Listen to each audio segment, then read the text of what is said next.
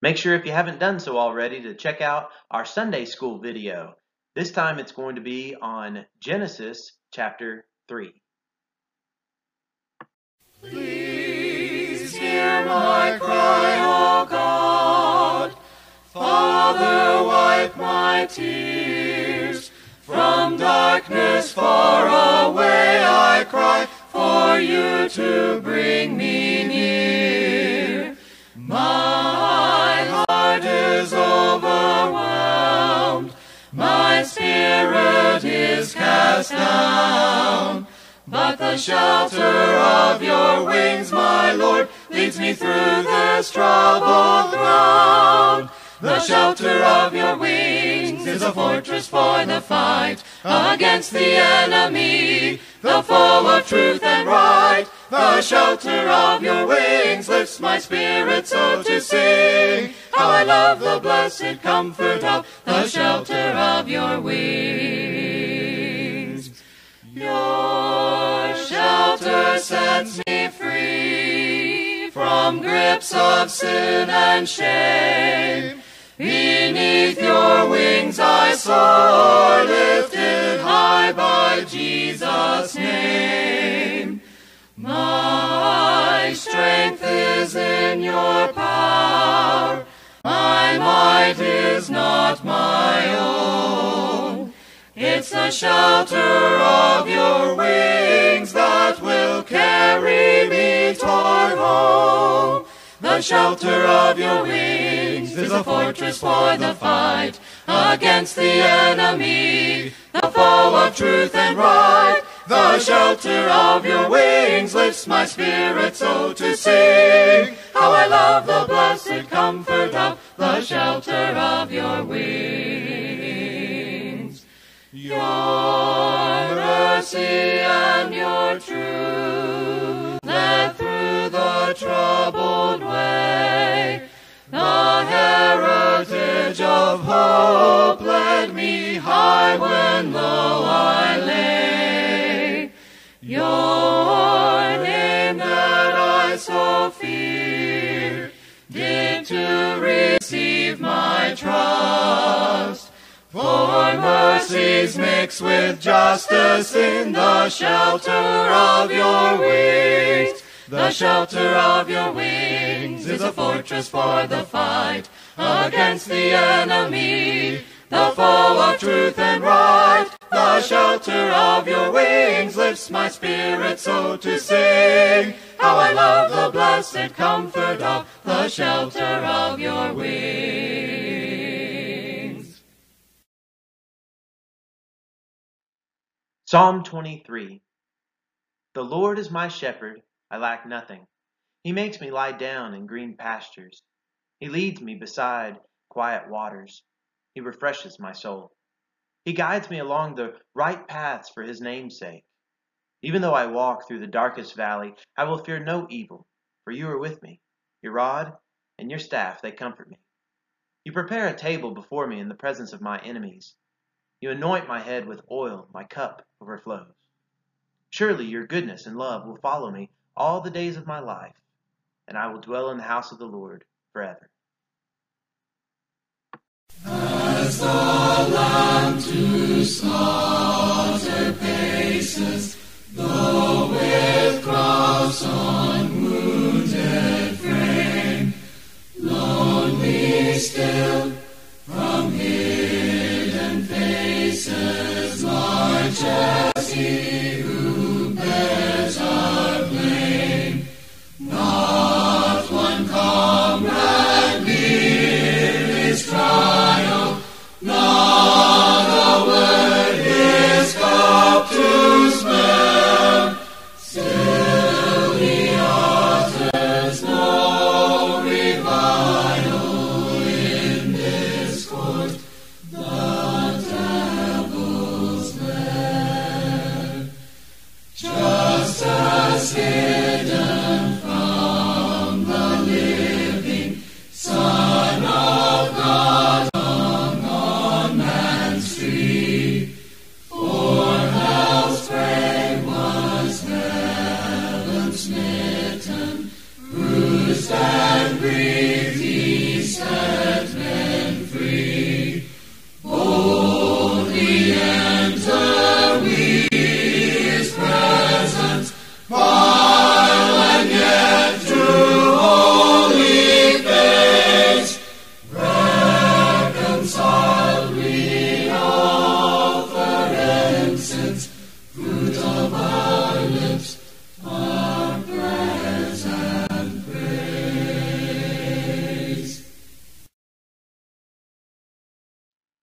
The Lord is our shepherd. Now, you know, typically we hear that phrase, at least a similar phrase to that, coming from the words of Psalm twenty-three, that the Lord is my shepherd.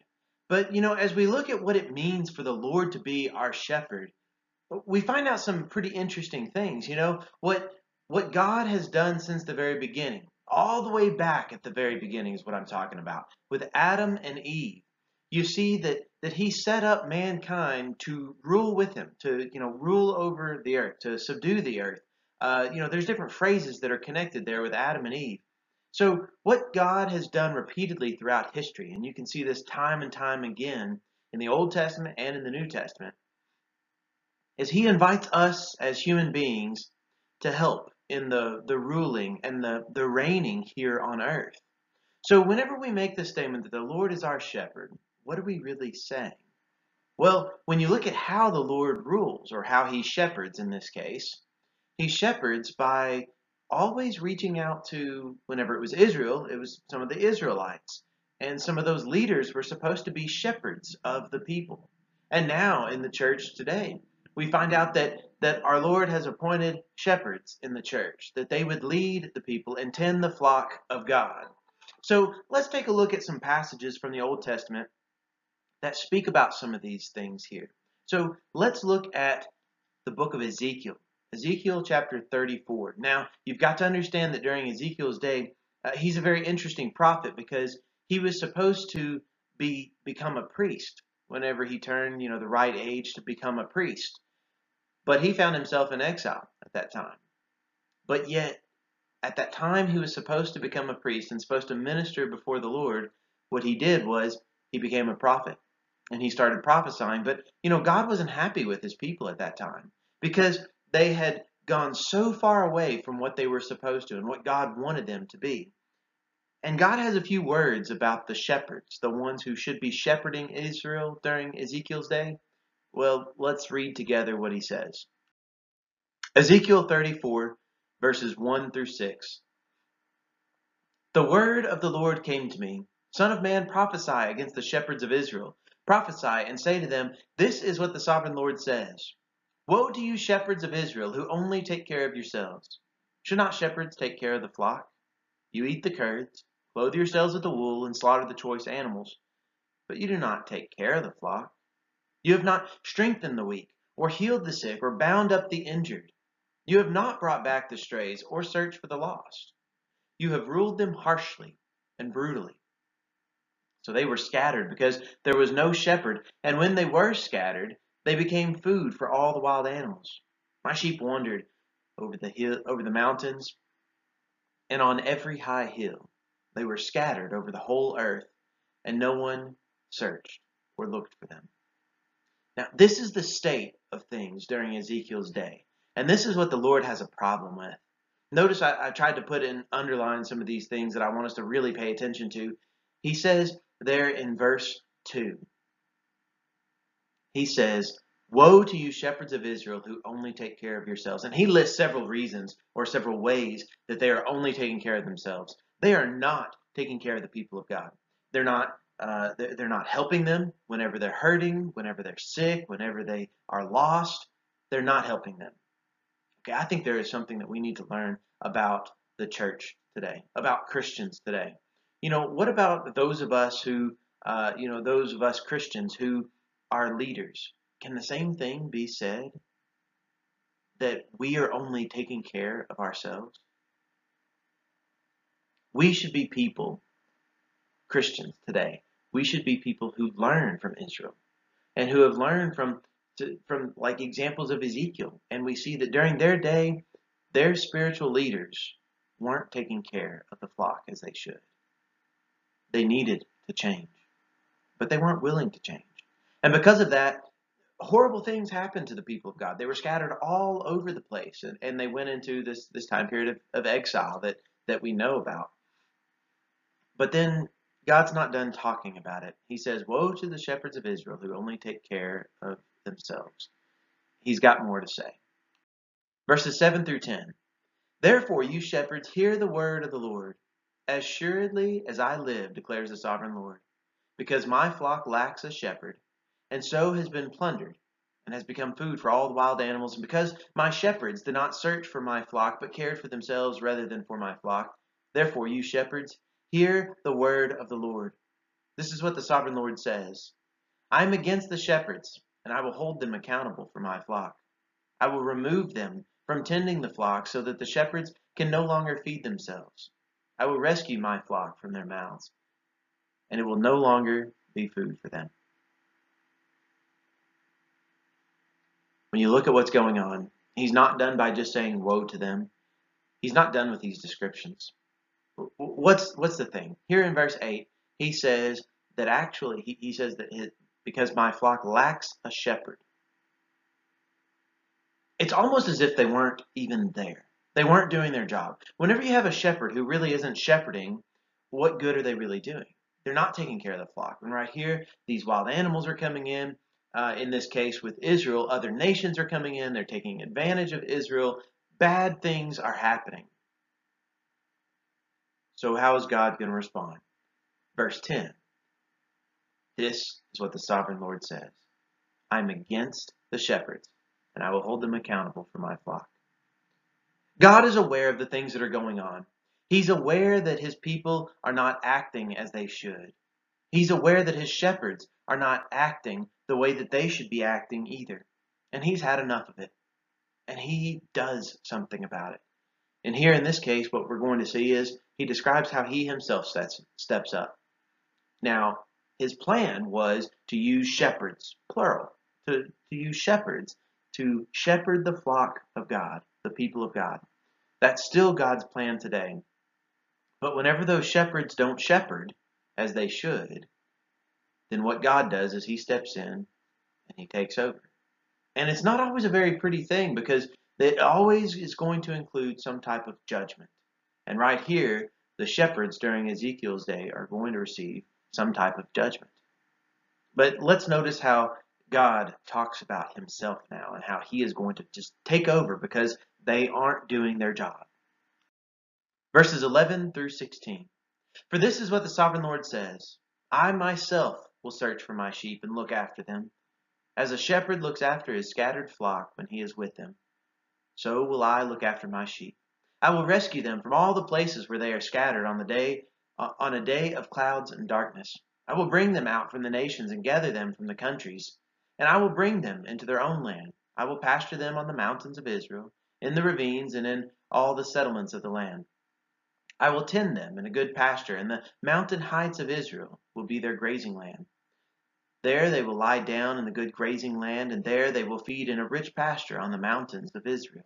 I myself will tend my sheep and have, and have them lie down, declares the sovereign Lord. I will search for the lost and bring back the strays. I will bind up the injured and strengthen the weak. But the sleek and the strong I will destroy. I will shepherd the flock with justice. This is what it looks like whenever God has had enough and whenever he just decides he's going to take over. He wanted humans to help. But you know, just always, you know, we, we repeatedly uh, fail God in stepping up to the plate and doing what he wants. Adam and Eve, they were supposed to rule over the earth. What happened to them? Uh, they chose a different way.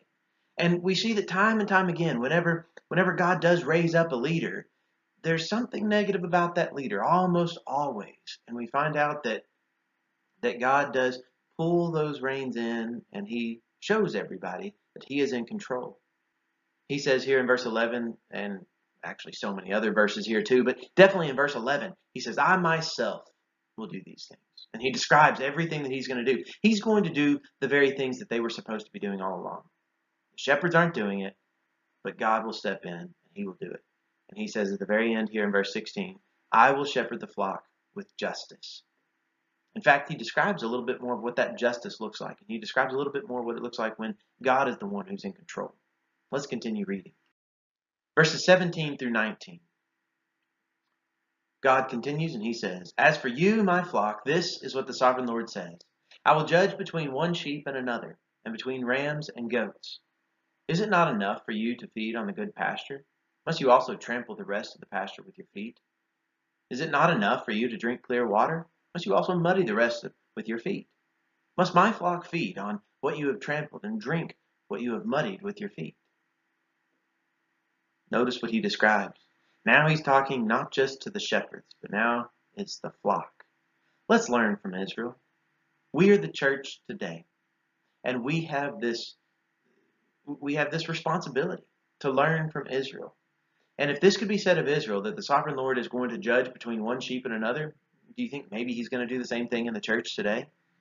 So how are we responding to these other people? I mean, could you imagine a sheep that does the, the things that he's doing? You know, not only in verses eighteen and nineteen here, he's he's making the statement, you know, uh, was it not enough for you to feed on the good pasture? That you had to trample it down too, so some, nobody else could eat it. And then what about, you know, you drinking the clear water? Do you really have to step on that and muddy it up for the rest of the people? What about the church today? Maybe you are, to use this phrase here, maybe you are, are feeding in that good pasture. Maybe you are drinking clear water. But what are you doing to help the other people get to that water? To help the other people get to the good pasture, at least not messing it up for them. But what Israel was doing is, even the ones that were partaking of these good things, they were messing it up for the rest of the people. But God, we're going to look at one more thing that God says. Verses twenty through twenty-four. Therefore, this is what the sovereign Lord says to them. See, I myself will judge between the fat sheep and the lean sheep. Because you shove with flank and shoulder, butting all the weak sheep with your horns until you have driven them away. I will save my flock, and they will no longer be plundered. I will judge between one sheep and another. I will place over them one shepherd, my servant David, and he will tend them. He will tend them and be their shepherd. I, the Lord, will be their God, and my servant David will be prince among them. I, the Lord, have spoken. So what is God going to do? The shepherds of Israel have failed him. They're only looking after themselves. They're not looking after the flock. The flock themselves, they're making it worse for one another. They might have good things themselves, but they're muddying it up for the rest of, of the flock. God steps in. He does something about it. If we aren't careful in the church today, and if we aren't doing the things that we should be doing, God will step up and he will do something. He will judge between the fat sheep and the lean sheep. He will judge between us. But notice also this promise as well. He says in verse twenty-three that I will place over them one shepherd, my servant David. What could that possibly mean? In the New Testament, we get the description of that. We find out that Jesus Christ is from the line of David. He's the one who was prophesied that was going to come, and he is he is the Messiah. He came in power, and he was going to change everything about about Israel, and he did change things about Israel. That's why we ourselves today are called Christians, and we follow Christ. That is our shepherd. He is the one that is leading us. We are the ones who have been called to follow him. So what about Jesus? He is this, this shepherd that has come here, and that he leads us. Is he going to judge between the sheep? You've probably already realized this, but I'm going to now end by reading this passage from Matthew's gospel. Here in Matthew chapter twenty-five, we're going to see some of the same images that, that showed up in Ezekiel's uh, book. And we're going to notice that Jesus most certainly is that shepherd that God raised up. He is the shepherd that we must follow today. And this is how our shepherd Uh, describes a, a future event, a time whenever he is going to judge between the sheep. This is what it will look like. Matthew chapter twenty-five, verses thirty-one through forty. When the Son of Man comes in all his glory, and all the angels with him, he will sit on his glorious throne. All the nations will be gathered before him, and he will separate the people one from another as a, as a shepherd separates the sheep from the goats. He will put the sheep on his right and the goats on his left. Then the king will say to those on his right, "Come, you who are blessed by my Father, take your inheritance, the kingdom prepared for you since the creation of the world. For I was hungry, and you gave me something to eat. I was thirsty, and you gave me something to drink. I was a stranger, and you invited me in. I needed clothes, and you clothed me. I was sick, and you looked after me. I was in prison, and you came to visit me." Then the righteous will answer him, "Lord, when did we see you hungry and feed you, or thirsty and give you something to drink? When did we see you a stranger, invite you in, or, or needing clothing, and clothe you? When did we see you sick or in prison and go to visit you?" The king will reply, "Truly I tell you, whatever you did for one of the least of these brothers and sisters of mine, you did for me." Let's live our lives here and now so that we can hear this message one day, that we will be counted among the sheep who are faithful to God, who are faithful and following the Lord who is our shepherd. We want you back, we want you back, we want the sheep back in the fold. We want you back, we want you back. We want the coin back in its mold, lost like a sheep that went astray, or a son who dared to roam. Come, come back to the faith, come, come back to your God, come, come back to the fold. Come back to the fold. We want you back, we want you back, we want the sheep back in the fold. We want you back, we want you back, we want the coin back in its mold. Oh, please don't stay there in the world, for it's temporary joys. Come back to the faith, come back to your God, come back to the fold. Come back to the fold. We want you back, we want you back, we want the sheep back in the fold. We want you back, we want you back, we want the coin back in its mold. Though you have wandered far away, you can come back to your home. Come back to the faith, come back to your God, come back to the fold.